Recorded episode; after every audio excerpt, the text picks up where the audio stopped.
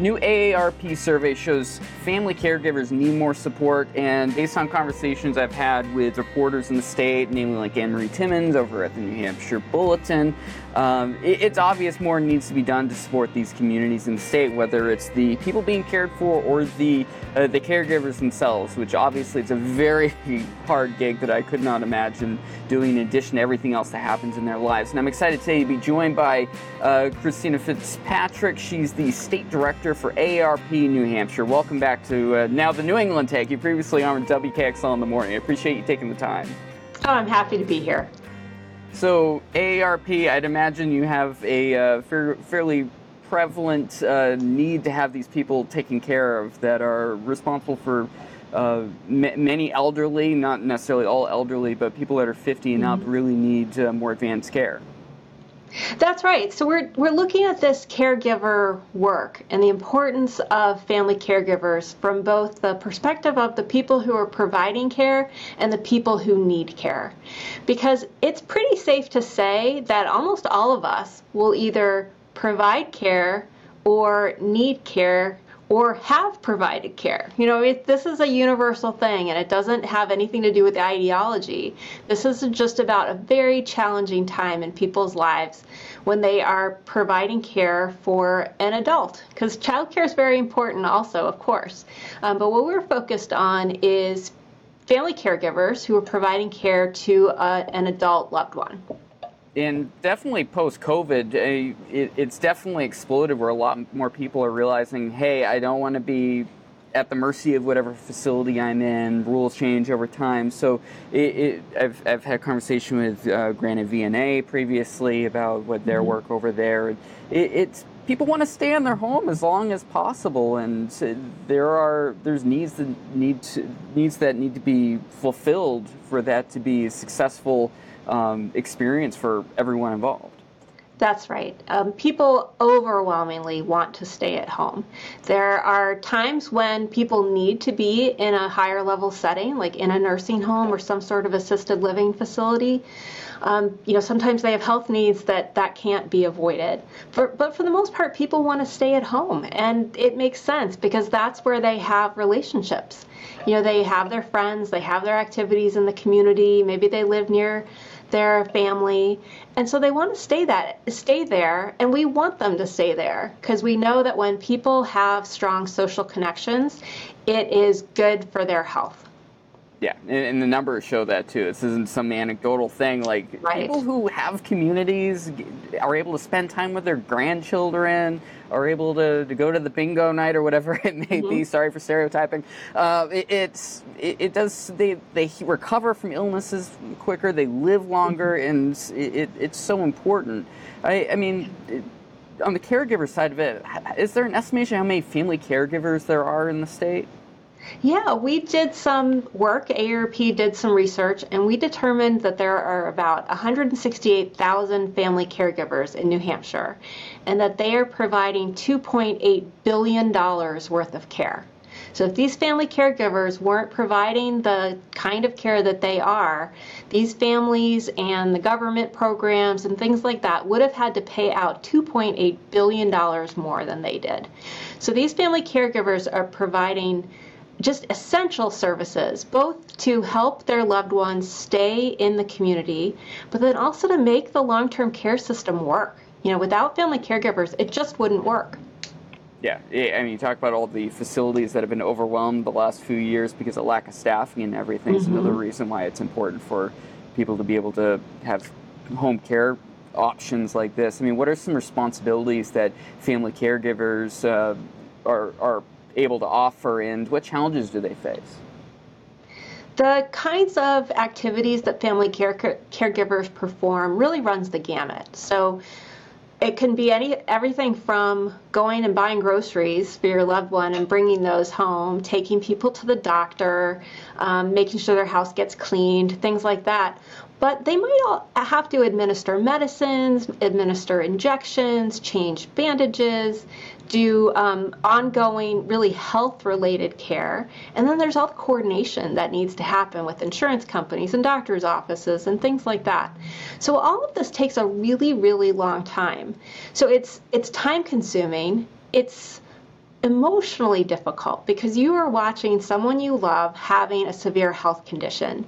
And uh, sometimes these things come on really drastically. Somebody has a stroke or something like that. And so one day your life is going one way, and the next day you're trying to figure things out about how to make sure that your loved one gets the care that they need. So it's this emotional burden as well.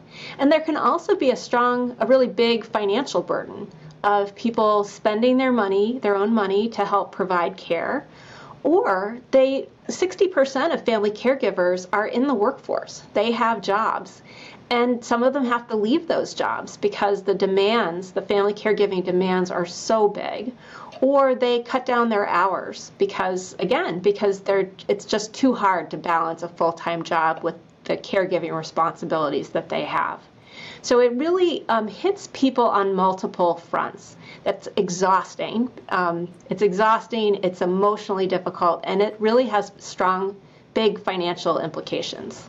Yeah, I've had members of my family that have needed to provide care for family members who, um, like my, my grandmother, she had a she had a stroke a few years or back, and then uh, back and forth. My mom was having to go two hours away to, to get her to an appointment on a regular basis. And it's like just because uh, you're not next door to the relative doesn't mean that you're not going to try and do everything you can to take care of them. The tremendous time and mm-hmm. financial impact of, oh, it's all the miles on your car that you're putting in, the economic right. impact that has on you. Um, getting having a garage is able to take care of it like there's far-reaching mm-hmm. economic implications of these sorts of things i mean what's arp mm-hmm. uh, hoping to improve for these caregivers? It's important to recognize that there are some uh, some progress that's already been made.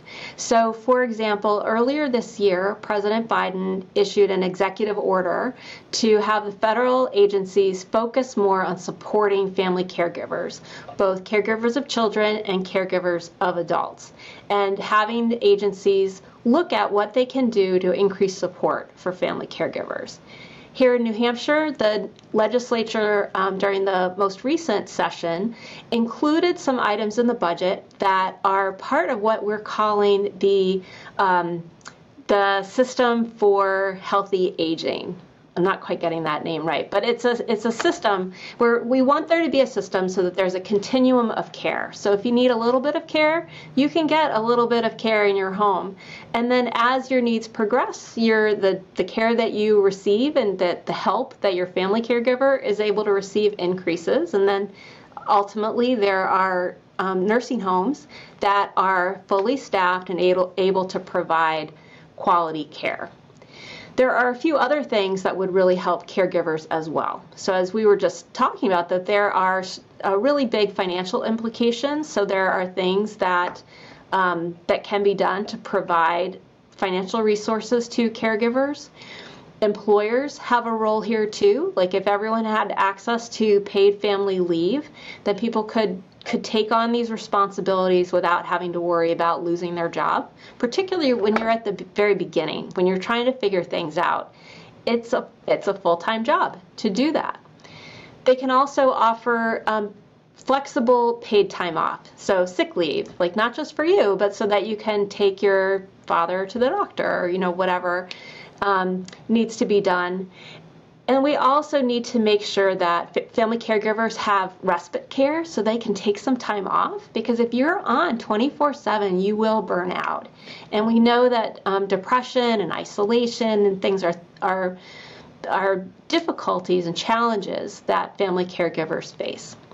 And then finally, this trying to help people stay in their homes. There's a lot of different kinds of services that people need, whether that's transportation to get to and from doctor's appointments or to and from the grocery store, or um, getting somebody to come in and provide um, personal care services. So, helping people get dressed and undressed and get into bed, take a bath, things like that there's a lot of there are a lot of different kinds of services that people need in the home that come from a lot of different providers.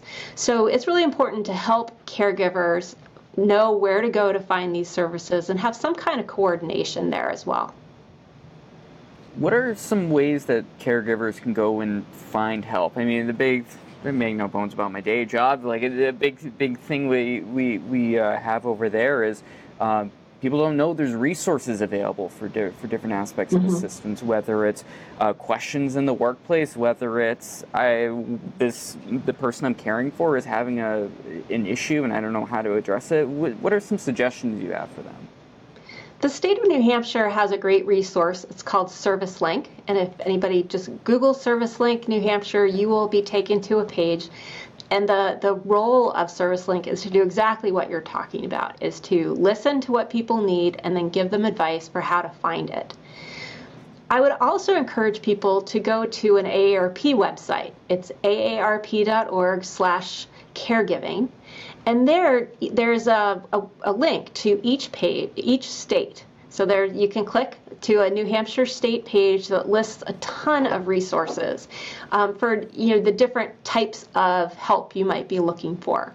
And so you can that's a great place to start and and and look look through it and find some information and, and start going from there and it's unrelated to ARP and what we're talking about right now, but kind of related. I'd also suggest if you have youth that you're caring for in these situations, also, uh, please check out uh, New Hampshire Children's Trust. They're no way affiliated with ARP, but they do mm-hmm. fantastic work, and I've had them on the show before, and they have tons of resources if you're talking mm-hmm. about uh, young people that are maybe being cared for um, in, instead of people on the other end of the age spectrum. Yeah. Um, yeah, so this is so important. I mean, where should people go if they want to learn more about uh, the work you guys are doing from an advocacy standpoint?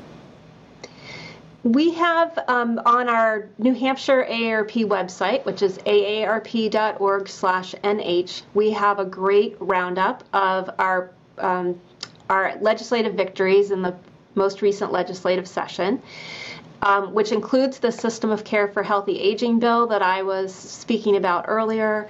There was an increase in Medicaid reimbursement rates, which pays for a lot of long term care in this country. And there, as you referred to earlier, there are big staffing shortages, whether you're talking about in nursing homes, hospitals, assisted living facilities, home care agencies.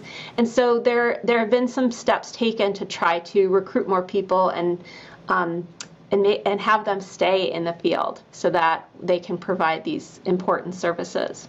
Yeah, the apprenticeship programs of the community college system has been pioneering are fascinating. Definitely look into that. If you know a young person that wants to get into the field and maybe doesn't want to spend the next eight years trying to get to that point, they can actually start working in the field in these apprenticeship programs. So I would suggest uh, you check out the New Hampshire Community College System for some information on, on that side. So we, we definitely need more healthcare staffers in the state. We do. Yeah, so uh, Granite VNA I've also talked about, uh, talked to, like I said, and they're always looking for staff. So if you, if you want to get in the healthcare field, there's plenty of openings right now. Please, please look into it. All right, Christina FitzPatrick, State Director of AARP New Hampshire. Thank you so much for joining me. Thank you. I really enjoyed it. The NewEnglandTake.com to get all of our episodes and check out the YouTube channel. Like and subscribe if you're over there. And we also post all our episodes as audio only on all major podcast platforms if you search for the New England Take. Talk to you soon.